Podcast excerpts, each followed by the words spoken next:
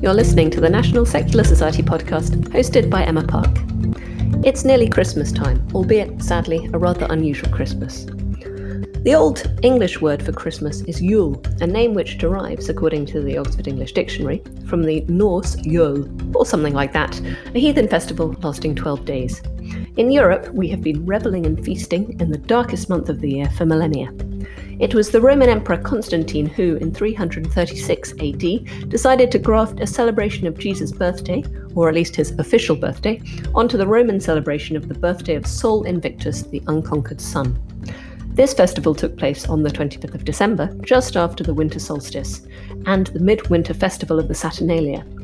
The Saturnalia, like the celebration of Christmas all through the Middle Ages, by many accounts, was a raucous, boozy, and debauched affair.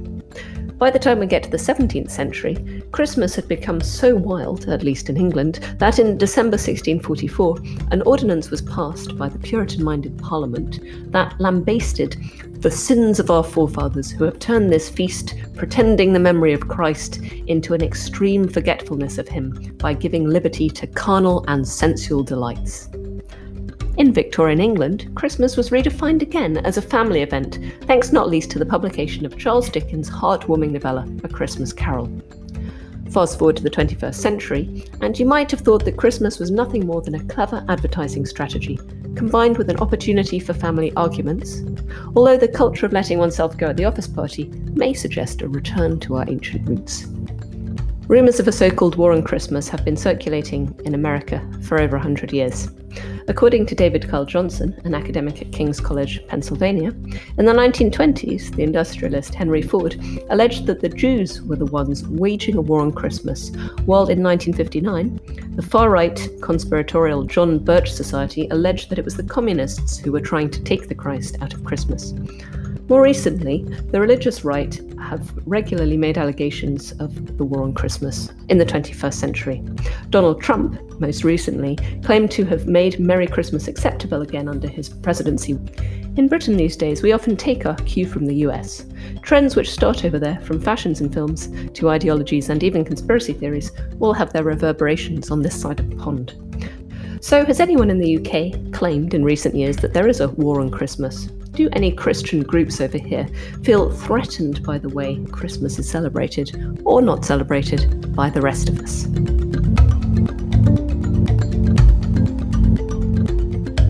To answer these questions, I'm now joined by Alastair Lichten, Head of Education at the NSS. Alistair, hello. Hi, Emma. Thanks for having me again.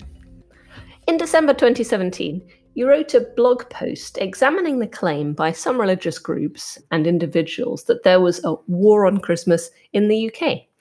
First of all, as far as you're concerned, has there ever been a war on Christmas over here?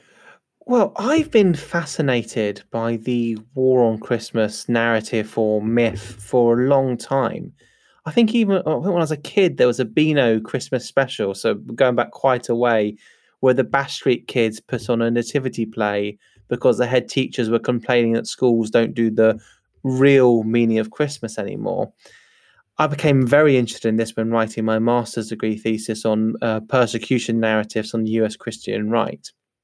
I should say this is predominantly an American cultural war um, export, but there are domestic versions of the war on Christmas across the Anglosphere and even beyond in this country uh, and across Christian majority and formerly uh, Christian majority countries, of course, the only people who've ever tried to ban Christmas have been Puritans and their co religionists, upset at the more secular aspects.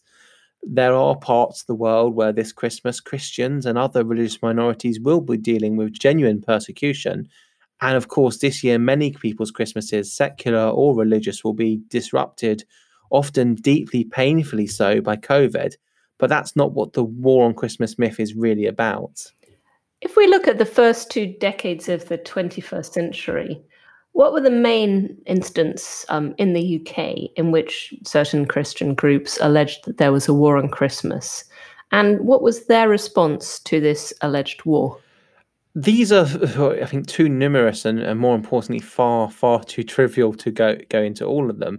Uh, but the sorts of things that people in the UK, uh, some people in the UK have got upset about are things like um, Christmas adverts featuring non traditional families or visibly non Christian uh, participants, Christmas messages from companies or institutions being too secular or daring to use religious symbols but not in an approved way. I believe Greggs one year did a sausage roll thing with uh, with Jesus as, as as the baby in the manger that got some certain people very upset. Schools and workplaces are often accused of banning Christmas if they change or alter or even cancel maybe particular seasonal activities.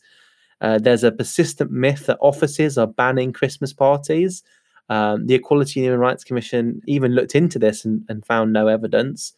Shops are often criticised for not selling religious enough versions of particular items, such as advent calendars or Christmas cards, when the reality is that shops are commercial enterprises that respond to demand and very religious advent calendars versus an advent calendar with a Disney cartoon character on it or Marvel or uh, something, something else popular tend to actually just do better. We have often sort of moral panics in this country about a supposed lack of religious literacy when actually what, what's happening is people are not having such unified religious ideas and there are of, often uh, particular christmas seasonal variants of those types of stories. Are there any particular incidents which you would pick out as sort of illustrating this war on christmas allegation I think the most famous example, uh, this actually comes from 1997, so going back quite a bit, but it has had an enduring legacy, is the Winterval story. Uh, for those of you who, who, who may not be uh, familiar in it, this, this is going back quite a way. In 1997, Birmingham City Council had an idea to try and capitalize on the tourism uh, potential of the number of cultural events taking place really from October through to uh, through to January.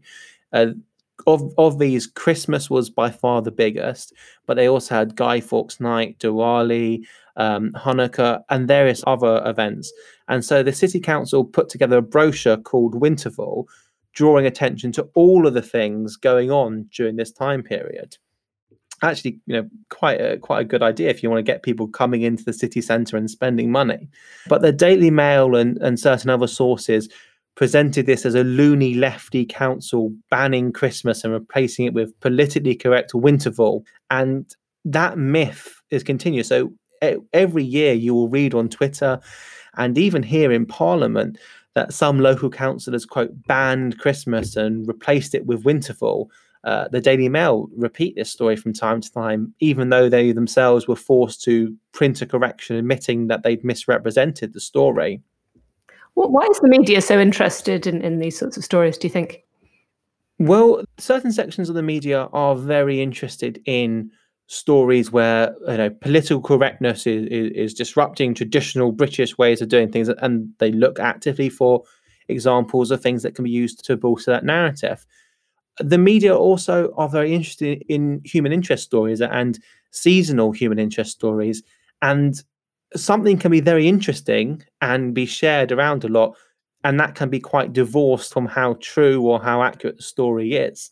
Uh, and th- this is again, uh, the War on Christmas stories are kind of a seasonal variant of stories we see elsewhere throughout the year. Often, when an individual makes a complaint about an institution and they're free, and they're able to get their story out there, the institution may just not want to engage in the media thing, so you get only one version of the story out there at the NSS, we sometimes call these stories um, "fired for praying at work" stories, uh, because the joke being that you know no one actually is ever fired from their job for praying. It just doesn't really happen.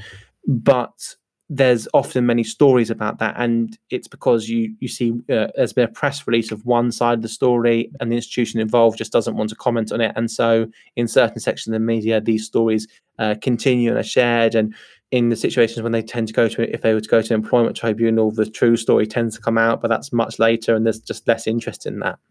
Are you at the nss ever asked to comment on these media stories? Yes and, and we, of, we often need to decide how to respond.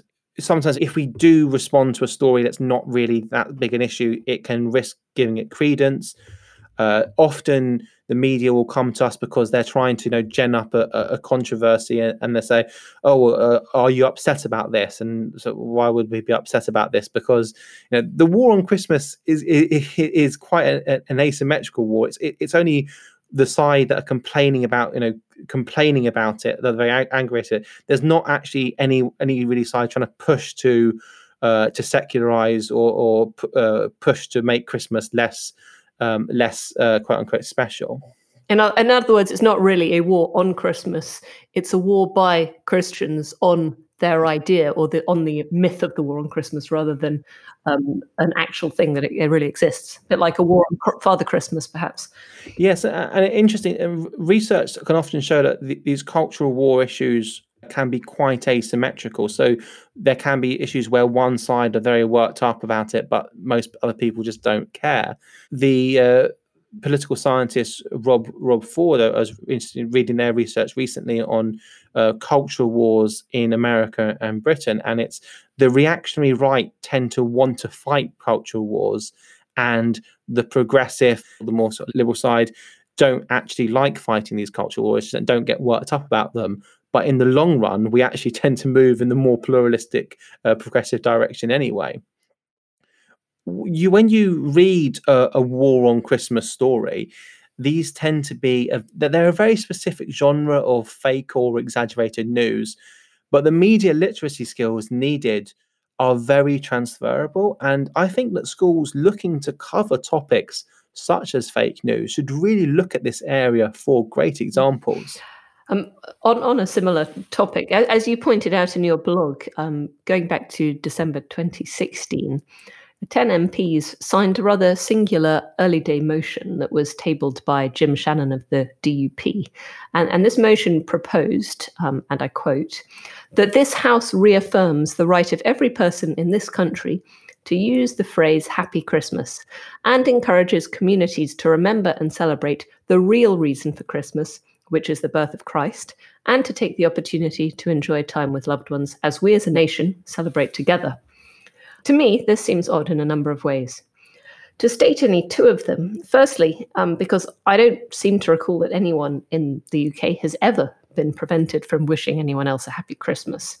Secondly, because for reasons that I've already mentioned, it's far from clear that, in fact, the birth of Christ is the real reason for our celebration at Christmas, e- even if it is the reason for the name Christmas. Alastair, in 2016, looking back to this motion, did it seem odd at the time well, uh, Jim Shannon of the DUP, who elsewhere has gone on record criticising virtue signalling, introduces early day motions around Christmas every year. To be fair, many MPs introduce early day motions around Christmas or, or other cultural events, uh, recognizing and recognizing their, their their importance to many people is perfectly routine. But these particular motions, to varying degrees, seek to claim Christian exclusivity over Christmas. They talk about that we should affirm the real reason for Christmas. And that is coming from position of privilege because your reason for Christmas and someone else's don't need to be the same. And this is reflecting that there is a cultural anxiety among some Christians that what they perceive as the correct, right way of doing lots of things, including recognizing Christmas, is no longer the dominant or or singular cultural approach to that issue, and they feel quite anxious about that. So they want to reaffirm that we should be celebrating the real or their real reason for the season. Alastair, you mentioned briefly um, schools. Now, there have been a few examples of the war on Christmas myth reaching schools. Um, in your experience, to what extent has this been an issue in schools? A lot of these cultural war issues, even if they are, you know, one-sided cultural wars, often play out in schools. A lot of our work throughout the year involves supporting parents, teachers, and pupils who are dealing with inappropriate religious imposition in schools. Uh, things like collective worship or evangelism schools all have seasonal variations and uh, kind of a Christmas theme often around this time of year. So every year we get contacted by parents and people in schools concerned about the evangelical Operation Christmas Child or Samaritan's Purse initiative, uh, though, of course, less and less schools are participating in this. Uh, we discussed this way back in episode 16 of the podcast. And it, I think it might be easier just for me to link to that in the show notes rather than going into detail. Inappropriate evangelism in schools and RE being misused to promote particular religious views uh, can have unique Christmas versions. A lot of issues we see in schools come down to this. Some Christians seek to use the popularity of the cultural and secular aspects of Christmas to promote the religious aspects to which, which to them are very important. And that's totally understandable and fine in society. But people who want to promote religion in schools can also try to take advantage of this in an inappropriate way. So, using pupils' enthusiasm for the inclusive cultural and secular aspects of, of the holiday to promote the religious aspects in a way that can be very alienating. And conversely, when schools try and lean into those secular aspects, for example, instead of a traditional nativity play having a concert of more secular, inclusive Christmas songs, they can find themselves accused of banning Christmas suddenly. In December 2018, the BBC reported that Lady Lumley School in Pickering, North Yorkshire, had threatened to ban celebrations of Christmas because, and again I quote, Christmas is a day celebrating the birth of Jesus and should be a time of goodwill to all. Yet it can be a very stressful, expensive, argumentative, and lonely time. Well, I'm sure certainly no one would argue with that. Um, but the school then told pupils that they had to write to their RE teacher to consider the true meaning of Christmas and persuade her to change her mind. Some parents were annoyed, but others supported this move as a way of compelling pupils to reflect on the real meaning of Christmas. But Alastair, what's your view about this? Do you think it could be productive? Do we all need to think a bit more about what Christmas really means? It's an interesting story, and it looks like a savvy RE teacher has exploited the media's hunger for these type of war on Christmas stories to get publicity and to start a conversation. And on the one hand, I'm quite tempted to say, well done them for bringing a lesson alive in that way. I'm sure this will filter through the myth making machine. Uh, and some people actually believe that Christmas was banned at a particular school. Uh, that's often how urban legends start. It's interesting that uh, we've seen in other areas that fake news can sometimes be driven by satirical news stories. I think there's an unfortunate obnoxiousness there as well, and the unwarranted assumption that there is a quote real meaning of Christmas, and that the purpose of RE is to teach that real meaning rather than to explore the different meanings that people may or may not apply. Just playing devil's advocate for one minute. I mean, although it's true that there, there are other parallels to Christmas and Christmas was sort of grafted onto a, a previous Roman festival, I mean, Christmas has been Christian for a long time. And, uh, you know, uh, it may be difficult to disagree with certain aspects of the Christmas message, such as goodwill, peace, that sort of thing. Of course, Christmas has many different meanings to different people. And this is part of what we've been discussing of some people's discomfort at the meaning that they assign to it, which can be very, very important and, and deeply felt that other people feel very differently. Many people assign a very important religious uh, reason to uh, to Christmas. As a, you know, the real reason for Christmas is, is this very clear religious aspect or this culturally uh, Christian aspect. And for other people, it's a purely secular cultural holiday. The important thing, I think, is as a society, we need to come to terms with other people having different meanings and values, but we can still, as a society, come together over shared values. We can still allow space for different people to express that in different ways. And we can still think that peace and goodwill to all men is, is quite a nice idea. Yeah. Now, uh, that was 2018. As far as I'm aware, in the UK at any rate, there hasn't been so much discussion of this alleged war on Christmas since then, so in the last couple of years. And this year, the Royal Mail's Christmas stamps feature, according to its website, nativity scenes depicted in the stained glass windows of Anglican churches across the country. This is hardly a sign, surely, that the Christ is being taken out of Christmas. Um, does this suggest that the whole idea of a war on Christmas, in the UK anyway, has simply died? I think it's important to recognize that this particular myth will wax and wane in popularity, sometimes driven by specific examples that attract more attention, and sometimes driven by background cultural issues. On the issue of stamps, for years, the Royal Mail have had a semi official policy of alternating between secular and religious designs in their Christmas cards.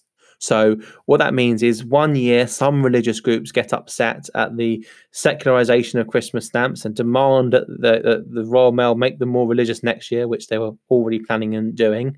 And then the next year, these groups typically get upset that religious stamps don't tend to sell as well as the secular ones.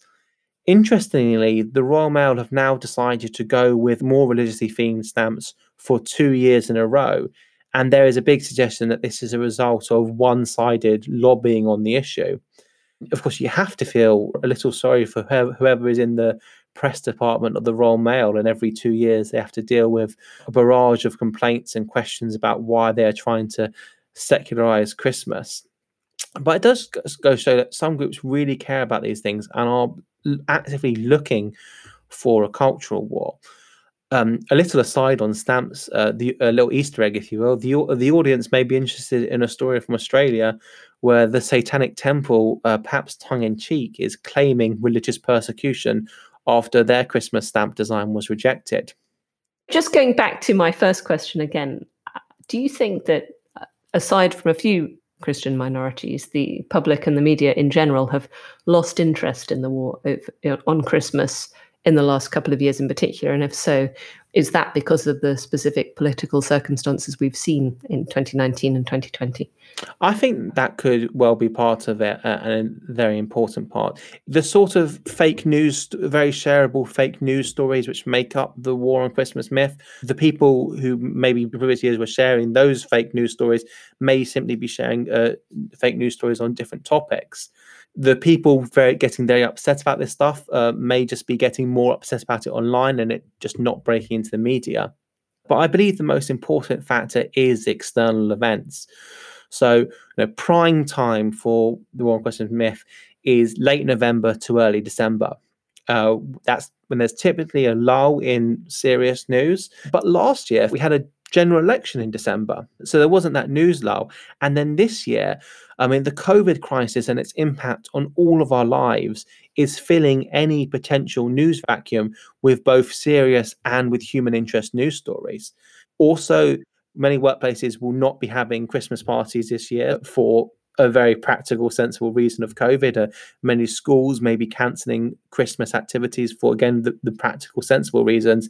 And it's harder to spin those into a, a conspiracy theory about Christmas being banned. What about in the US? Are, are certain Christians still fighting the good fight against the war on Christmas? I think this will always be a predominantly American cultural obsession, and well, you know, our cousins across the pond are, are, more than welcome to it. I don't think anyone ever went broke selling persecution fantasies to American Christians. Uh, listeners are, are, welcome to search for "War on Christmas" on Twitter for approximately 10 million examples to people to people who um, don't see it from from the very Christian perspective, these these allegations might seem trivial or unfounded. But is there a deeper reason why some Christians, individuals or groups, might want to keep harping on this particular myth? It's important to recognise that, that the war on Christmas narrative almost it's almost not about Christmas. Christmas is almost the wrapping, if you will. The narrative it's reflective of some Christians' uneasiness at losing their dominant cultural position. And if we look at those Christians who, to some extent or another, buy into this myth, and those who don't really pay much attention to it or think it's a bit silly, we see a division between those Christians who are comfortable in an increasingly secular and diverse society and those who aren't. And that's a big divide among many religious groups. Um, we see cultural anxieties such as this play out in other minority religious groups. Uh, the difference being that they don't have, at least within the, the wider society, they might within their group that uh, history of cultural dominance. Uh, so it may be anxieties about assimilation. So some Hindu groups may be concerned at Diwali becoming more of a cultural rather than religious um, event in the UK, while others would see this as a successful example of integration. There can be anxiety over loss of dominance that's felt by some reactionary adherents uh, in the face of what they perceive as liberalization. I'm not really aware of anything directly analogous to the war on Christmas myth in other religions, but if anyone in the audience has examples, I'll be fascinated to hear them.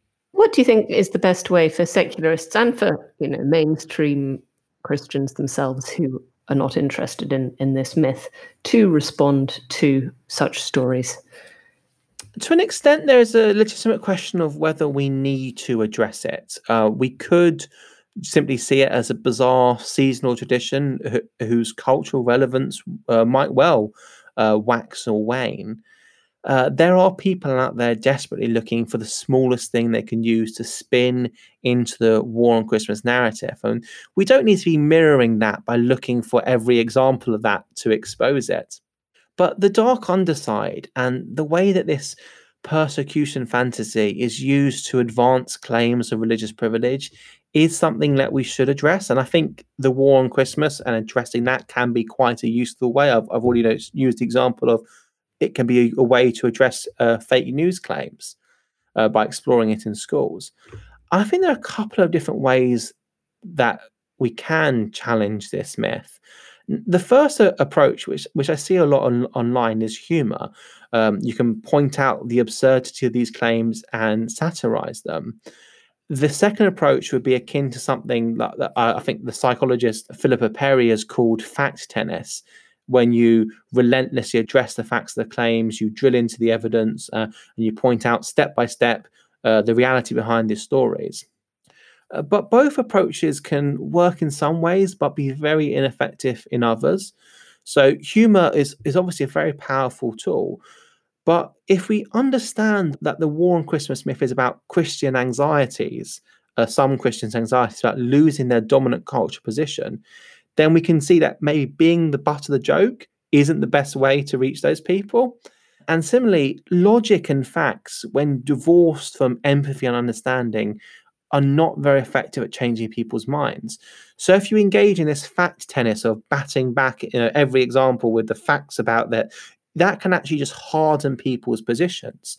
But because people have bought into this idea of the war on Christmas on an emotional level, even if you successfully demonstrate that one example isn't true, they might just feel that oh, there's got to be something there, and maybe all the examples I've got, if I look into them in detail, uh, some of them don't really add up. But I'm sure it, there's got to be something real there.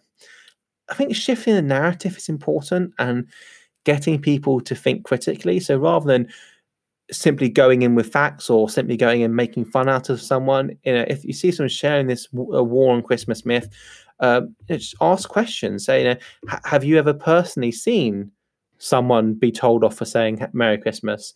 Uh, oh, you, you, see, you seem offended that this company has decided to do a very secular Christmas ad.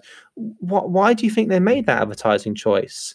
Why do you think the newspaper chose to frame that story in that way, etc., etc.? And that plays into the media literacy I was talking about earlier. Is it possible simply to to ignore those who suggest there is a war on Christmas on the grounds that they're a very small minority and ultimately most people just don't care? Yes. And we can see Christmas as actually a great secular success story, and that narrative could be an advantage. Was you know why buy into a bitter, divisive narrative? Um, doesn't that really go against the spirit of Christmas?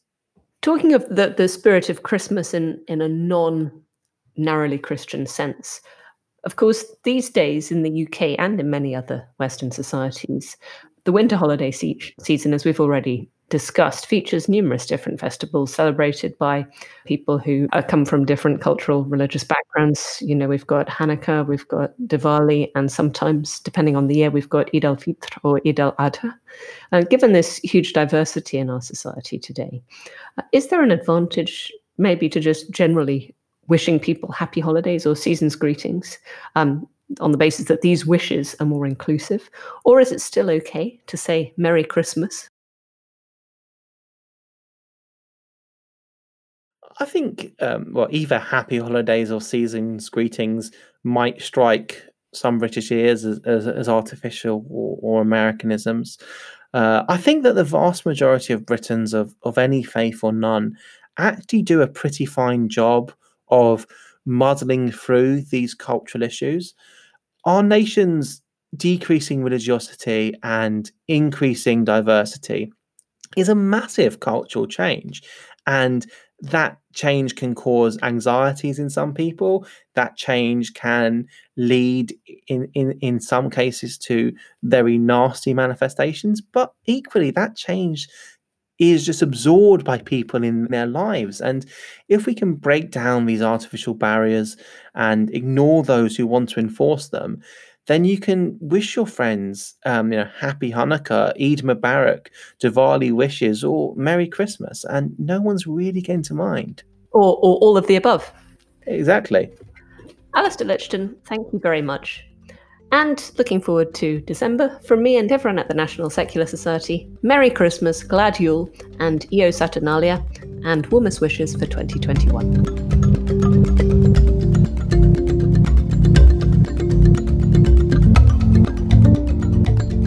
This episode was produced by the National Secular Society, all rights reserved. The views expressed by contributors do not necessarily represent those of the NSS. You can access the show notes and subscriber information for this and all our episodes at secularism.org.uk forward slash podcast. For feedback, comments, and suggestions, please email podcast at secularism.org.uk. If you enjoyed this episode, please subscribe and leave us a positive review wherever you can. Thanks for listening, and I hope you can join us next time.